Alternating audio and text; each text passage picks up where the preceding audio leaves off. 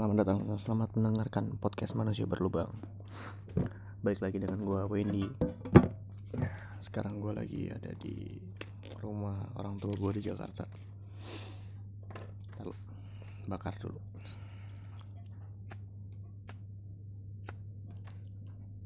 hmm.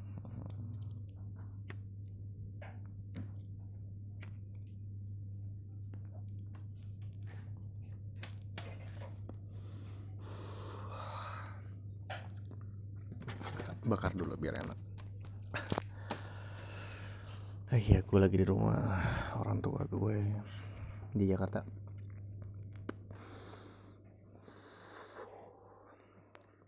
Sama istri gue. Tadi sore tadi sore gue berangkat dari rumah Bogor sampai sini.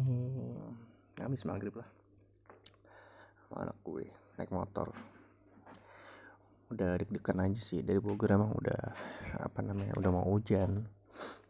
Gue bilang sebelum gue berangkat gue bilang sama istri gue ini kalau hujan kayaknya kita batal deh ke Jakarta.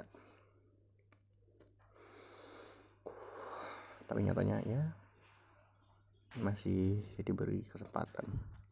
Nggak hujan lalu sampai sampai Jakarta kering-kering aja cerah-cerah aja.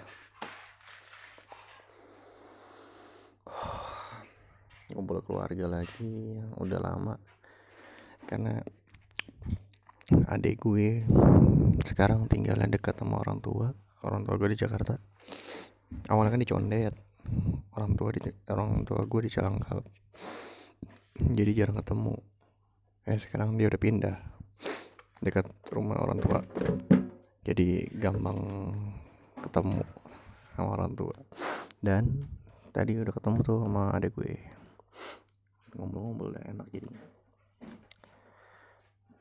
nih sore nih ya bokap gue malam-malam jam segini. Nih jam berapa sih?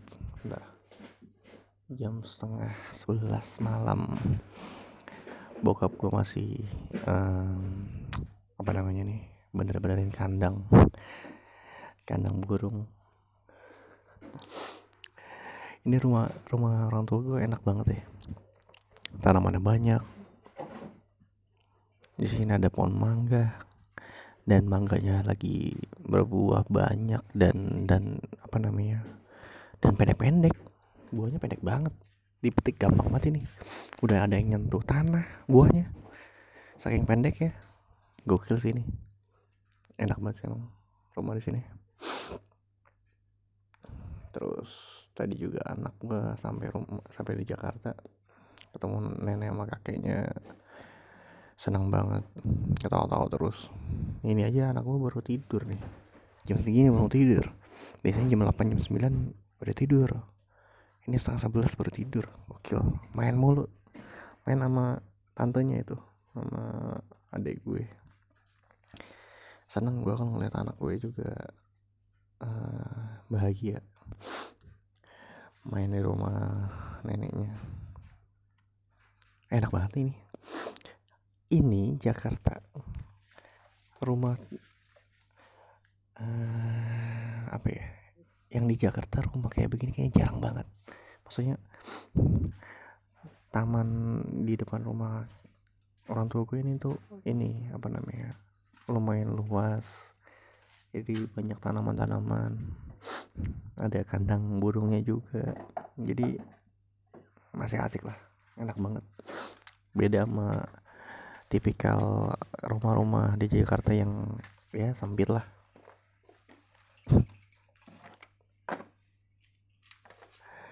Sempit lah. Tapi rumah orang tuh ini di Cilangkap enak banget. Di Cilangkap memang kondisinya memang lumayan menyenangkan sih. Banyak masih banyak tanaman-tanaman uh, setiap jalan tuh di beberapa sudut jalan selalu masih ada pohon-pohon uh, besar di daerah tepi-tepi jalan itu masih asik sih. Cilanggap tuh ya asik. Menyenangkan lah.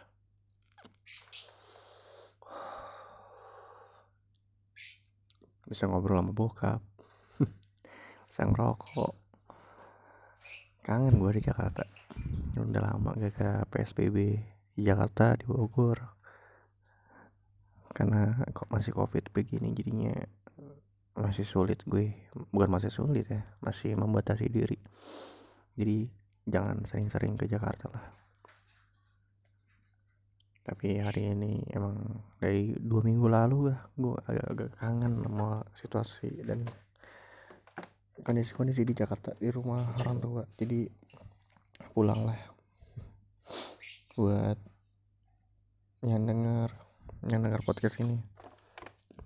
Ya kalau lu punya kesempatan untuk pergi ke rumah orang tua lo segerakan lah ya mungkin habis dari pandemi ini.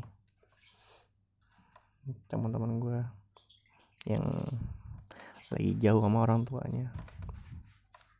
Nanti kalau ada kesempatan segeralah ke rumah orang tua lo hari ini ih. Gue baru bikin podcast lagi ya. Gila udah lama banget. Awal awalnya gue jat gue jadwalin sendiri. Gue berniat untuk bikin podcast tuh setiap seminggu sekali. Ini gara-gara ada beberapa kerjaan di kantor. Terus sama ada kegiatan baru sih. Jadi kalau dulu waktu PSBB an sebulan lalu lah. Sebulan lalu tuh gue masih uh, kalau lagi WFA lagi kerja di rumah tuh gue sempetin bikin podcast. Tapi sekarang ada kegiatan baru nih. Karena gue udah beli bola basket akhirnya gue ya kalau lagi ada waktu WFA gue main basket. Dan yang lebih hmm, apa namanya? Yang lebih menyibukkan lagi adalah gue ngejim kata ngejim itu dulu tuh gue agak-agak agak-agak uh, merasa aneh. Nge-gym ngapain gitu kan? Membentuk tubuh.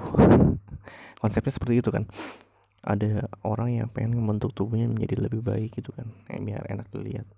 Konsep nge-gym tuh seperti itu. Ternyata pas gue coba untuk uh, cari tahu nge-gym itu bukan untuk itu aja. Sebetulnya pada dasarnya nge-gym itu nyari kesehatan ngebakar kalori terus ada makanan yang menjadi kalori untuk uh, apa energi lu seti uh, di uh, setiap harinya gitu kan.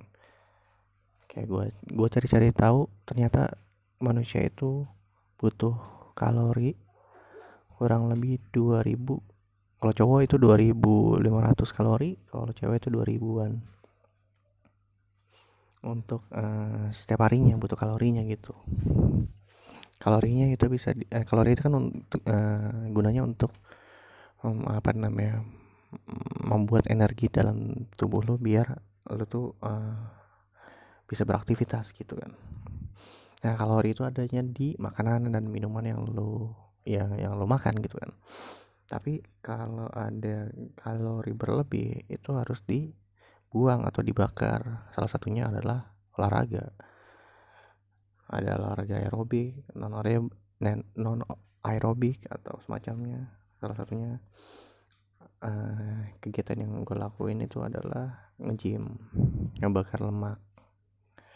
Kalau nanti ada um, apa namanya ada berefek jadi tubuhnya lebih baik ada ada masa ototnya ya itu plusnya aja. Yang penting konsentrasinya adalah uh, kesehatan. Jadi kayak gue bukannya so tau sih cuma aku aja gue dianggap so tau juga ya. Maksudnya uh, ngerubah pola makan atau pola uh, olahraga tuh kan penting banget gitu. Biar lo punya investasi apa namanya investasi kesehatan lah untuk di usia tua nanti. Jadi lo nggak terlalu banyak sakit-sakit mudah-mudahan. Walaupun nggak menutup kemungkinan ya orang yang sering olahraga itu sakit-sakit juga pasti ada aja. Jadi ya namanya sakit mati atau meninggal mah udah dia ngatur lah.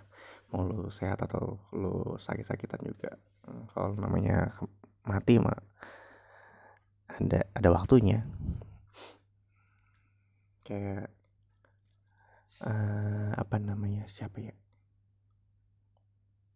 Pokoknya gue pernah dengar gitu ya katanya uh, kan 2000 eh Januari 2020 itu kan ada almarhum Asraf suaminya BCL ya.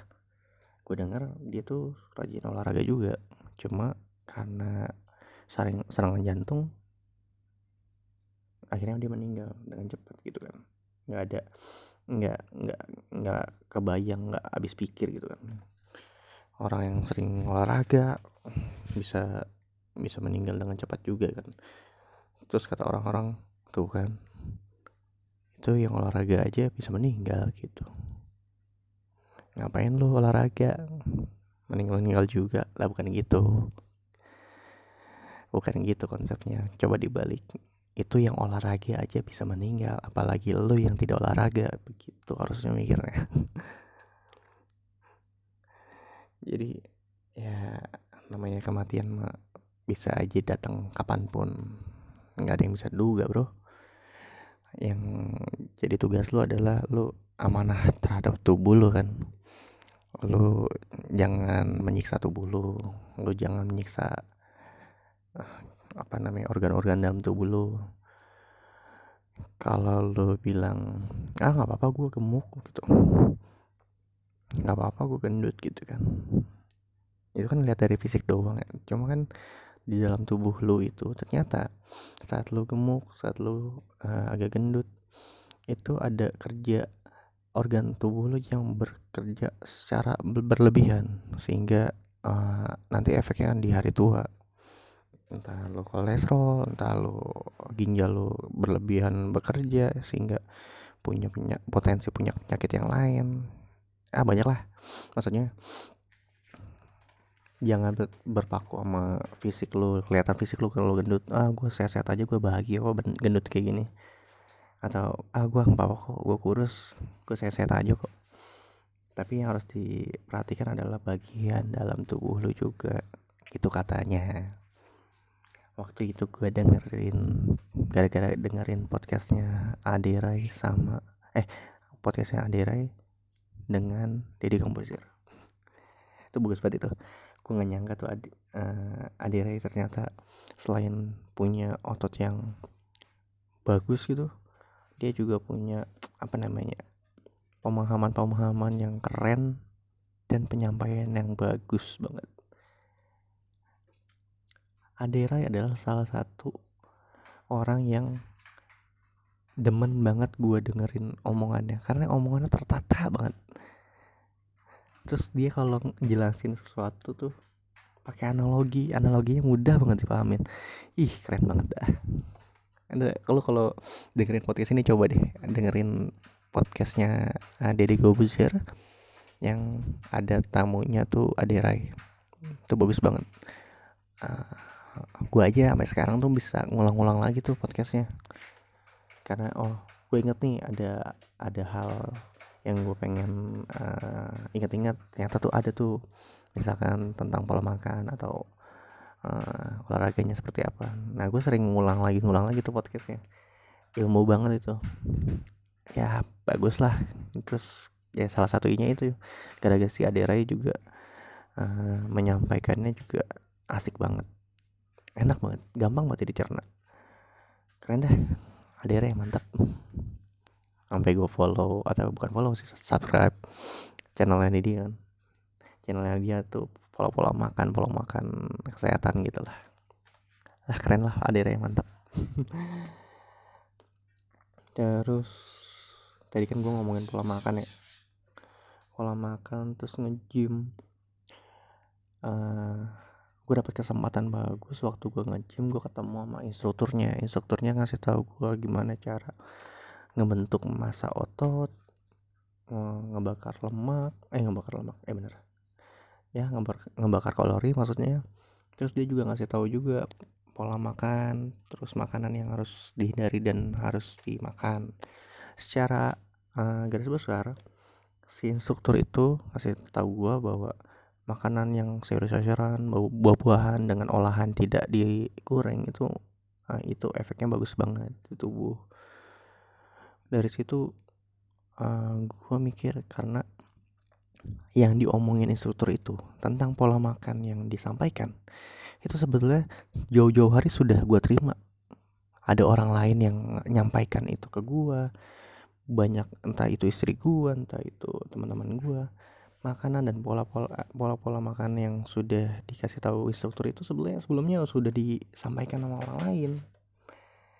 Dengan uh, penyampaian yang berbeda ya maksudnya uh, mungkin penyampaiannya berbeda tapi isinya sama aja gitu kan.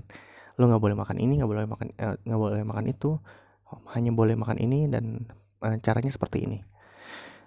Sama gitu cuma entah kenapa si instruktur itu ngasih tahu gue dengan baik di waktu gue waktu yang baik pula. Jadi gue lagi gencar-gencar nyari uh, nyari apa namanya info kesehatan terus gue nge-gym eh dapat instruktur yang oke okay juga. Jadinya plus plus tuh dapat infonya tuh gue jadi ngena ke gue jadi uh, eh, gue berusaha untuk merubah uh, bukan merubah ya menerima infonya lalu merubah uh, cara berpikir gue terus gue pikir-pikir oh iya juga ya ini sebetulnya sama aja yang di di diomongin sama orang lain. Cuma kenapa sama dia ya gue bisa terima. Terus gue bisa tarik garis lurus tuh ternyata manusia itu kadang-kadang bisa menerima uh, pendapat itu bisa jadi di orang yang berbeda eh orang yang tepat di waktu yang tepat maksudnya. Kalimat yang diucapin instruktur itu sama aja kok sama sorry ada motor. Soalnya lagi di luar nih luar di teras rumah. Kedengaran jadinya. Mudah-mudahan sih gak kedengaran. Tapi kan suara kencang banget. Ya udahlah. Jadi uh, balik lagi. Panasan itu sampai mana tadi? Ah, oke okay uh, jadi kadang-kadang pendapat itu bisa kita terima di orang yang tepat dan di waktu yang tepat. Contohnya tuh kayak instruktur tadi. Kalimat sama sama istri yang istri gue yang gua, uh, disampaikan ke gue makanan yang ini yang kayak gini. Sama. Cuma karena orangnya yang tepat dan waktunya tepat juga gara-gara gue lagi uh, konsen ke kesehatan eh kebetulan tuh si instruktur itu juga yang ngasih tahu gue jadi kita tuh sebetulnya untuk menerima pendapat atau apa pemahaman orang lain tuh nunggu hal itu nunggu orang yang tepat sama nunggu waktu yang tepat. Jadi benar aja tuh. Uh, orang-orang tuh kayak uh, harus mendengarkan uh, semua orang. Orang tuh harus mendengarkan uh, kita itu harus mendengarkan pendapat orang-orang. Masalah filternya adalah di kita tapi kita harus dengar semua pendapat orang-orang. Gunanya itu karena kadang-kadang hal yang baik itu datangnya di orang yang tepat dengan waktu yang tepat. Jangan kita uh, menolak atau denial sama pendapat pendapat pendapat orang. Kita harus semuanya harus dengerin. Dan kita harus mencoba terus untuk ngasih ngasih pendapat yang baik. Misalkan kalau orang lagi ada kesalahan ya kasih tahu salahnya di mana. Mungkin bukan di kita orang yang tepat untuk didengarkan. Mungkin bukan kita. Tapi kita berusaha untuk jadi orang yang tepat yang mengucapkan hal-hal baik untuk orang lain so iya banget emang. Iya emang. Ngeselin banget gue ya Allah.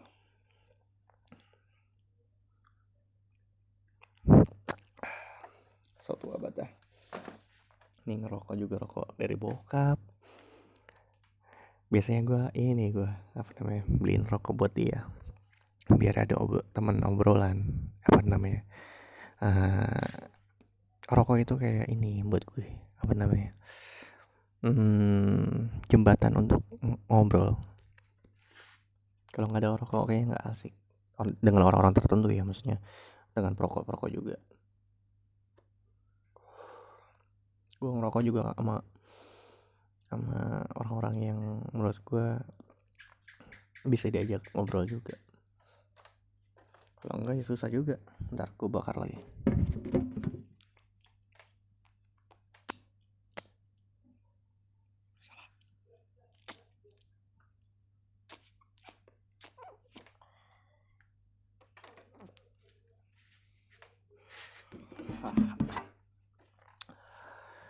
ngomongin apa tuh ya? Emang ada jelasnya sih emang.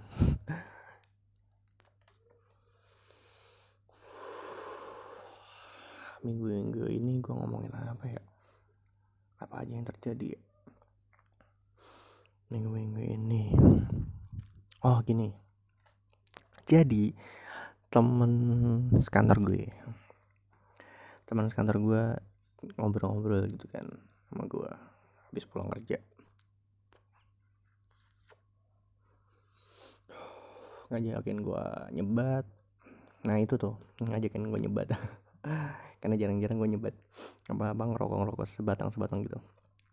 Sama orang-orang tertentu doang. Terus uh, beberapa hari lalu teman gue ini ngajakin gue oh, uh, nyebat yuk.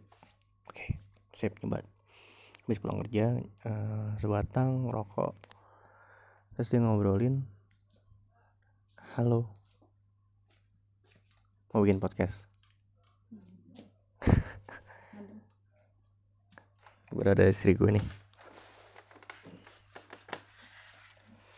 Sini udah tidur? Udah. Baru tidur. Aduh capek banget ya. Tapi enak sih kita juga seneng ya. Gara-gara Sina. Uh, gara-gara Sina uh, seneng dia sampai jam segini baru tidur. Tadi sampai mana aku ya? Oh iya. Jadi teman gue itu uh, ngajakin gue ngerokok pas beberapa hari lalu.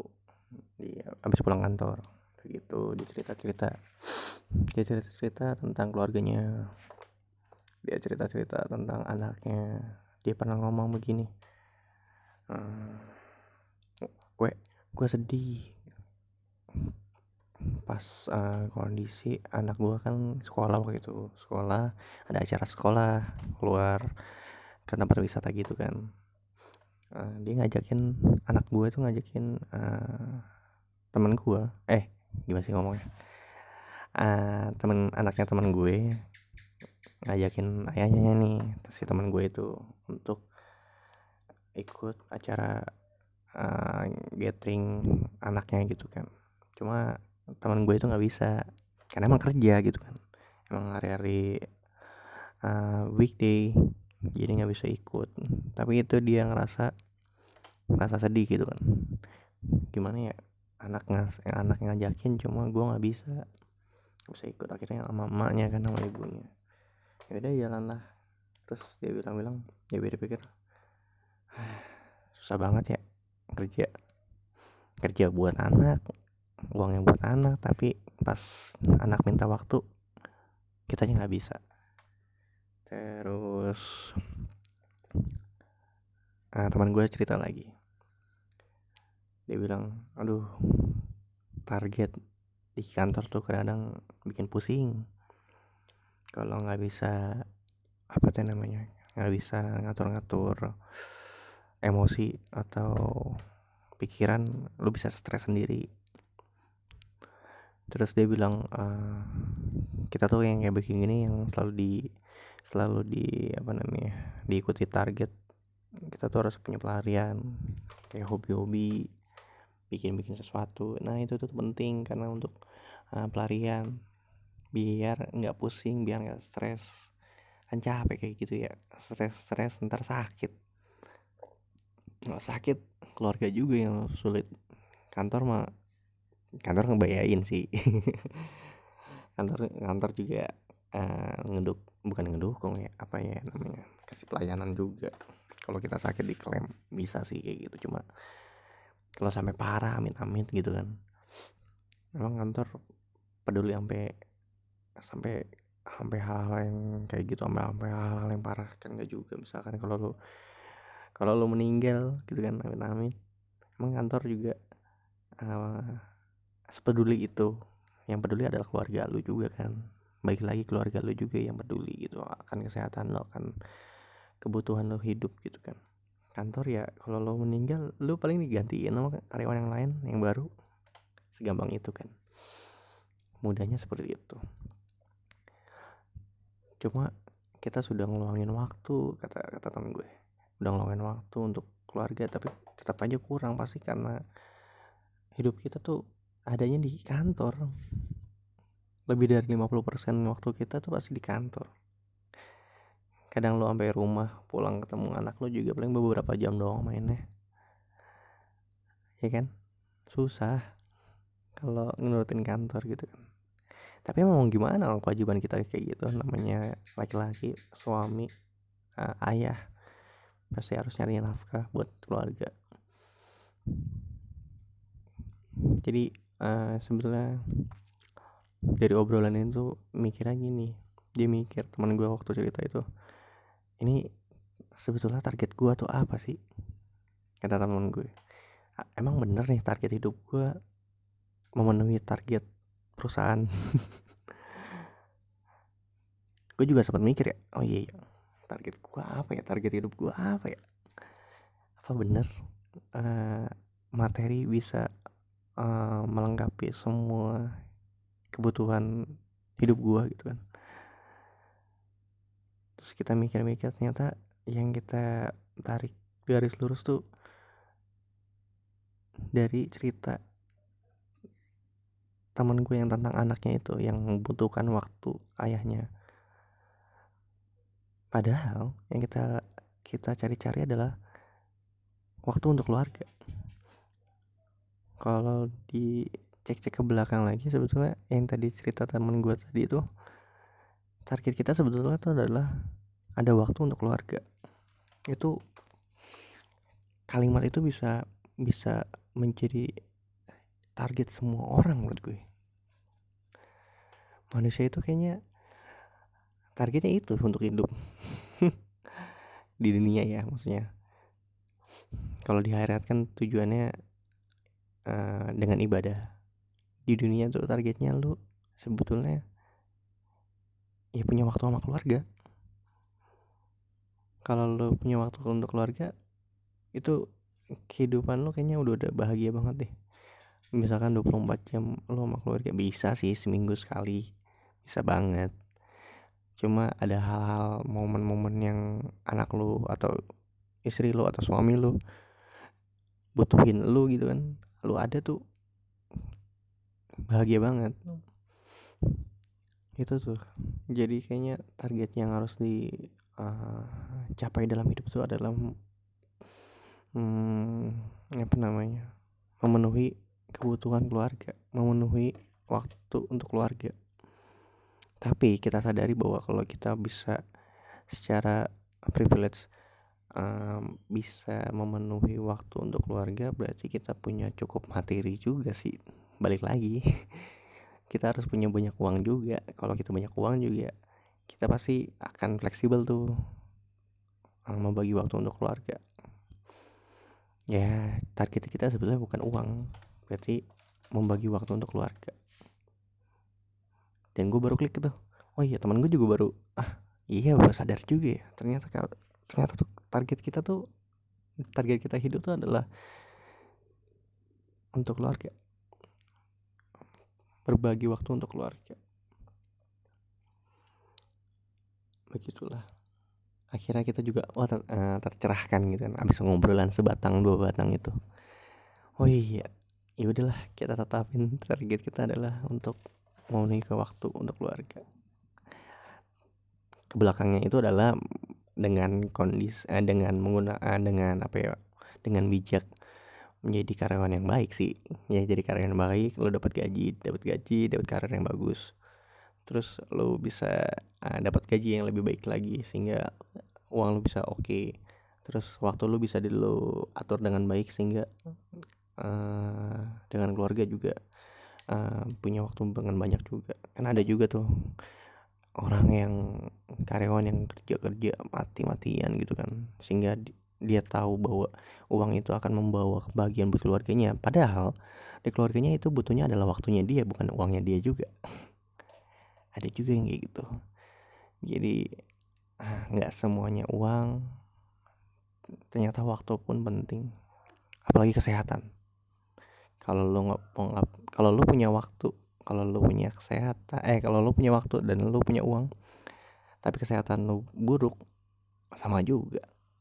Sulit juga membagi waktu tuh buat keluarga. Jadi yang penting adalah uang waktu dan kesehatan. Itu tuh penting banget. Nah mudah-mudahan sih ketiga fak nanti ketiga unsur itu uh, selalu bisa apa ya selalu bisa gue uh, selalu bisa raih lah. Walaupun tidak tidak maksimal setidaknya gue tahu tujuannya tuh itu. Biar gue sehat biar gue punya waktu biar gue juga punya uang buat keluarga. Aduh banyak banget nyamuk lagi di luar nih ini ngopi. Mau ngopi gak? Ini gue lagi sama istri gue. Di luar. Orang tua gue kayaknya udah tidur ya. Mama sama bapak udah tidur. Ya?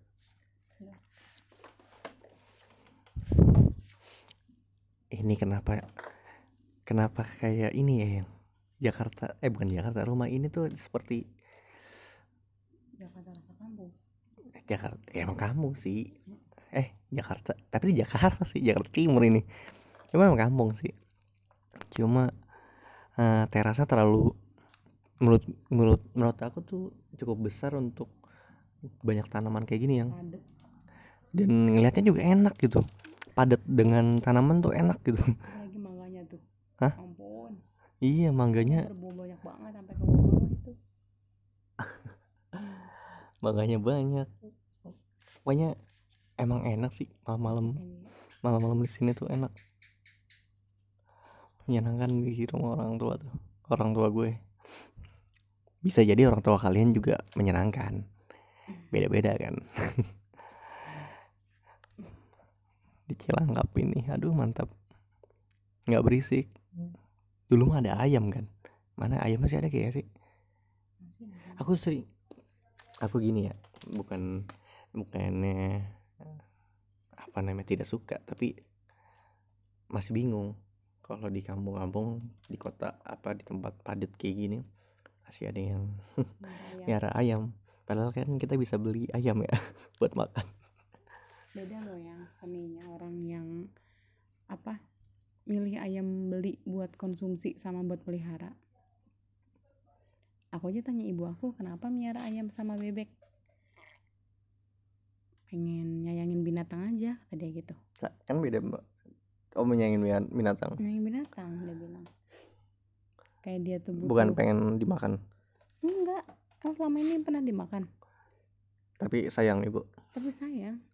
Contohnya aku sendiri pun kalau misalnya pernah nih ibu ada ayamnya eh, apa namanya dipotong. Aku nggak sama sekali mau makan. Kayak nggak tega sampai itu sayur basi tuh opor gitu nggak ada yang makan kita nyoba aja gitu kan. Apa namanya aku nggak eh, nggak pernah ngasih makan ayam gitu.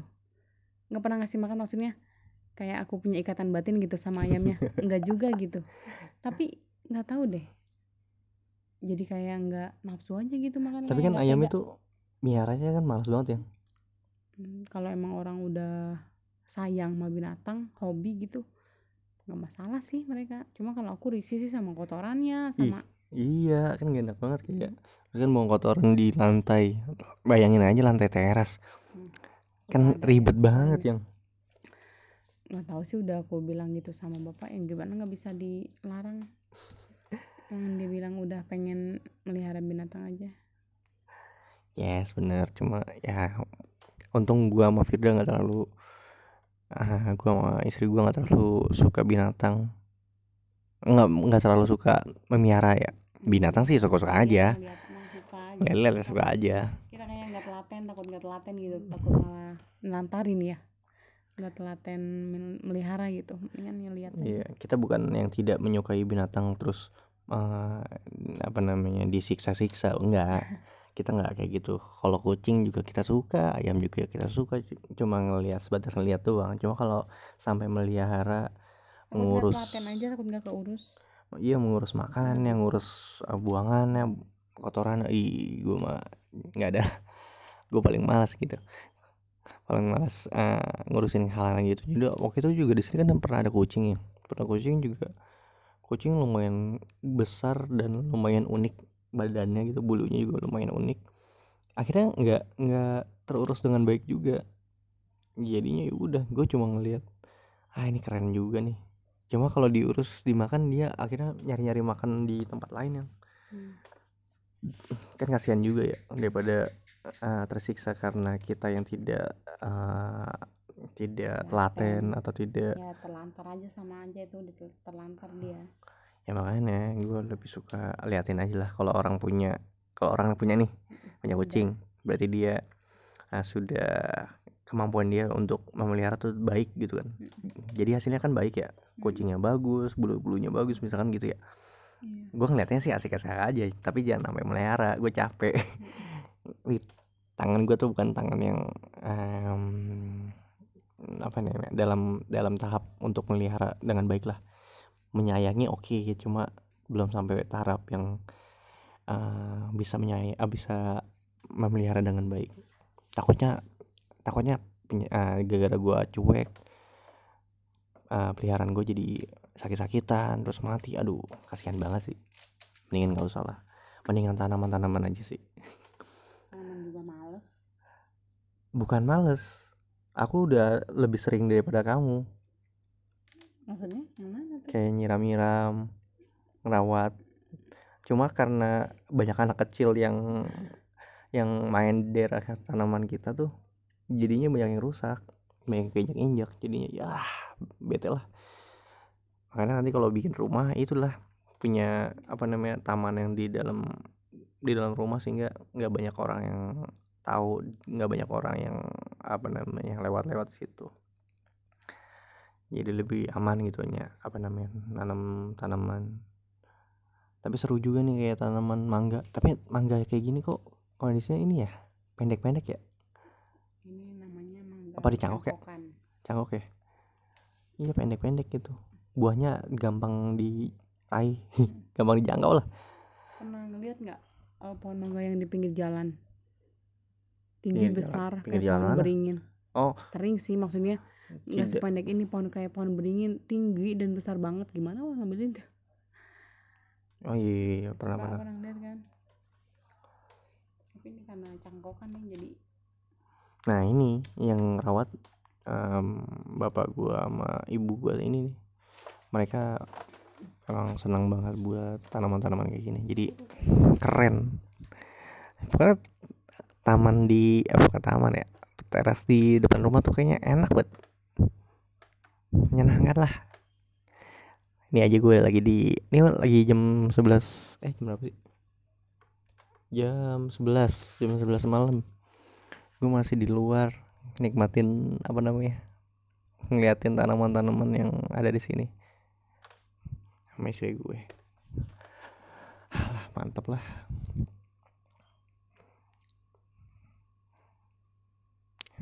Minggu-minggu ini kita ada apa lagi sih yang minggu-minggu ini nih.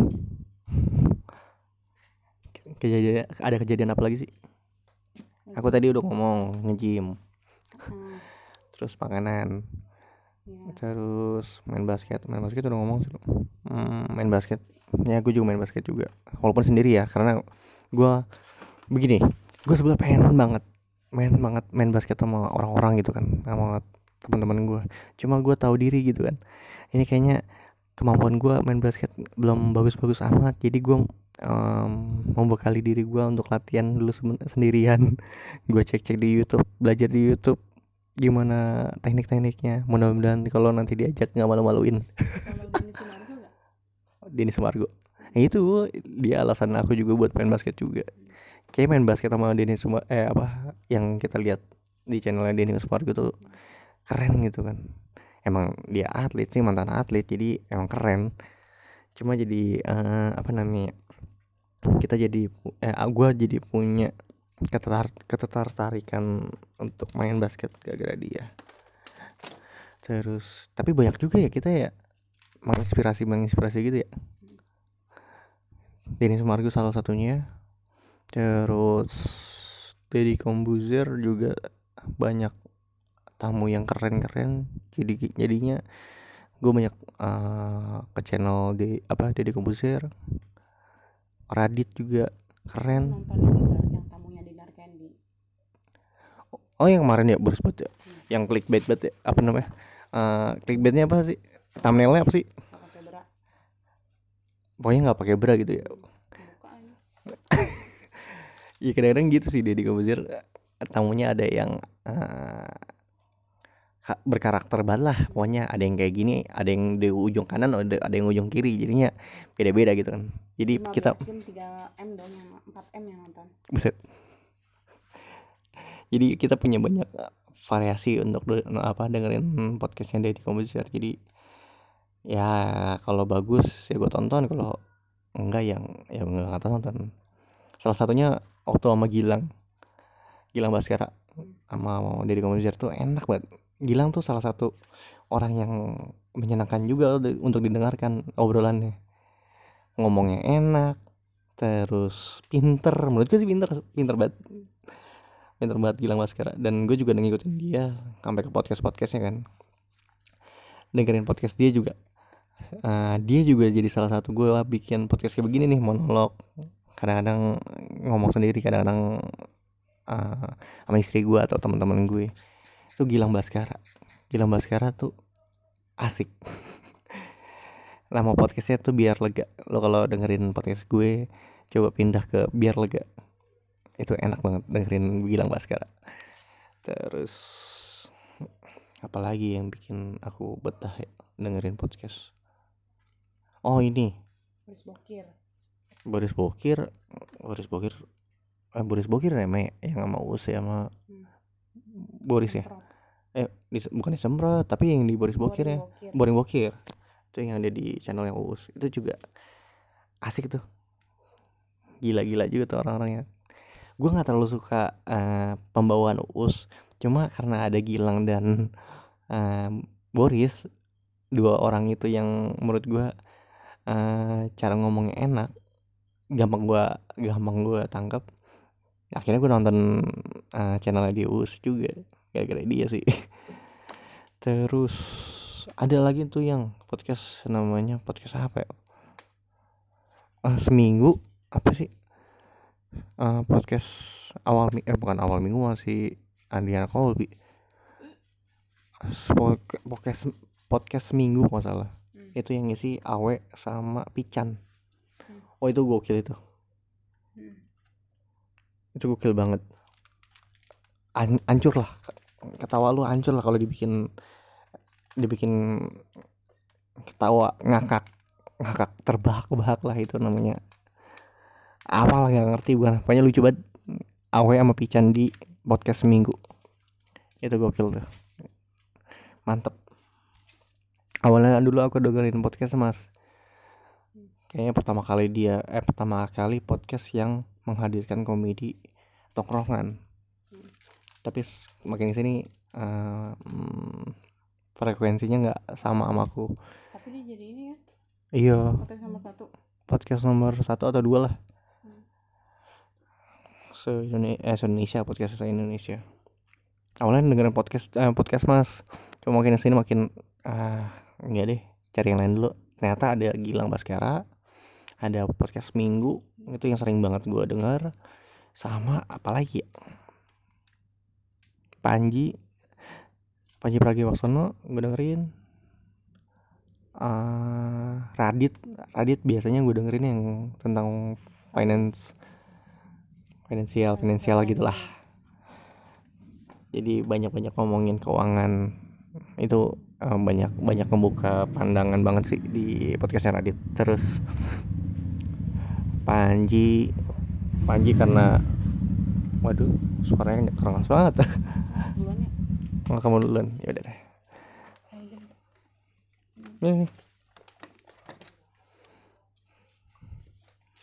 Terus apalagi ya podcast yang gue sering denger.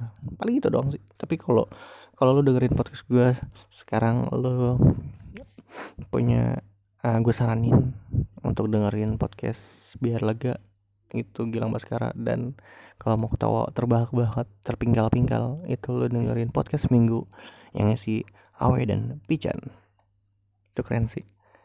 Kalau dengerin itu mudah-mudahan lu eh tapi tergantung ya kalau emang selera komen dulu uh, yang berbau kasar-kasar ya cobalah. Bukan berbau kasar-kasar juga ya cuma kalau frekuensinya sama ya dan dan referensinya sama juga lu pasti suka podcast minggu.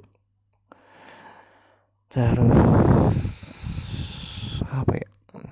Ya gitulah. Kenapa gue bikin podcast? Karena gue suka podcast kalau kata Gilang eh, bukan kata Gilang sih Gilang kata orang lain. Jadi um, mengutip kutipan orang lain. Gilang pernah bilang gini kalau lu suka uh, sesuatu dan buatlah sesuatu itu. Jadi kalau lu suka film uh, buatlah film. Kalau lu suka nyanyi buatlah lagu dan dan nyanyikanlah. Kalau lu buat uh, suka podcast ya bikinlah podcast bukan alasan karena lu pengen didengar banyak orang bukan karena uang tapi karena emang lu suka aja.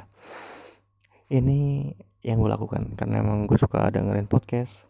Lalu ya gue bikin podcast aja karena emang uh, menyenangkan aja nih. Uh, suara uh, rekaman audio tanpa ada visual. Terus uh, lo bisa share lo bisa nikmatin juga sendiri lo bisa kasih tahu ke teman-teman lo keluarga lo kalau lo punya pendapat uh, yang bisa diutarakan bentuknya susah, uh, secara audio. Tidak bentuk tulisan tidak tidak bentuk dengan uh, visual juga. Cuma audio doang. Tapi biasanya konsumen-konsumen podcast ini orang-orang uh, yang punya waktu eh, bukan punya waktu pengen ngisi waktu uh, senggangnya dengan yang bermanfaat. Kayak lu nungguin apa namanya nungguin angkutan umum terus lu di angkutan umum lu bisa dengerin podcast terus lu lagi berkendara berkendara motor bukan berkendara mobil lu bisa dengerin podcast. Podcast itu kayak udah kayak musik pengganti musik podcast tuh kayak gitu. Tapi lu ada yang lu ambil gitu kan? Ada ada ada pendapat atau informasi yang bisa lu ambil dalam lu berkendara aja. Lu lagi naik motor nih lu dengerin podcast lu bisa ada dapat informasi bagus. Kalau lu uh, dengerin musik mungkin lu hanya mendapatkan moodnya doang.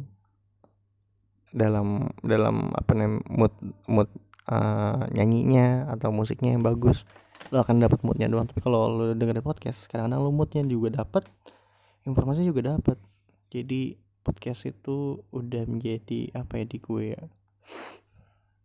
Hmm, hiburan. Hiburan dalam sehari-hari. Jadi kayak ngedengerin podcast nggak enak tuh. Nggak ada yang berbeda nggak ada yang baru gitu. Nah makanya kalau lo suka uh, dengerin podcast coba deh bikin podcast. Uh, lu bikin podcast eh lu memproses untuk bikin podcastnya terus lu share ke uh, Spotify lalu nanti uh, ujung-ujungnya ada yang dengerin itu menyenangkan. Membuat membuatnya aja tuh menyenangkan. Kayak gue nih kayak gini membuatnya aja menyenangkan. Apalagi nanti kalau ada yang dengerin terus ada yang komentar itu menyenangkan. Tapi sebetulnya gue bukan bukan dengerin uh, bukan suka dengan podcastnya sih dengerin orang ngobrol. Dari dulu gue dengerin orang penyiar nih penyiar penyiar tuh ngobrol tuh yang yang asik-asik kayak Maulana sama Surya. Dulu waktu di Mustang dan di teks mereka banyakkan ngomong. Itu gue senang banget. Sampai gue dengerin podcast yang rekamannya doang tanpa ada lagu. Tuh gue dengerin doang tuh ngobrolannya mereka.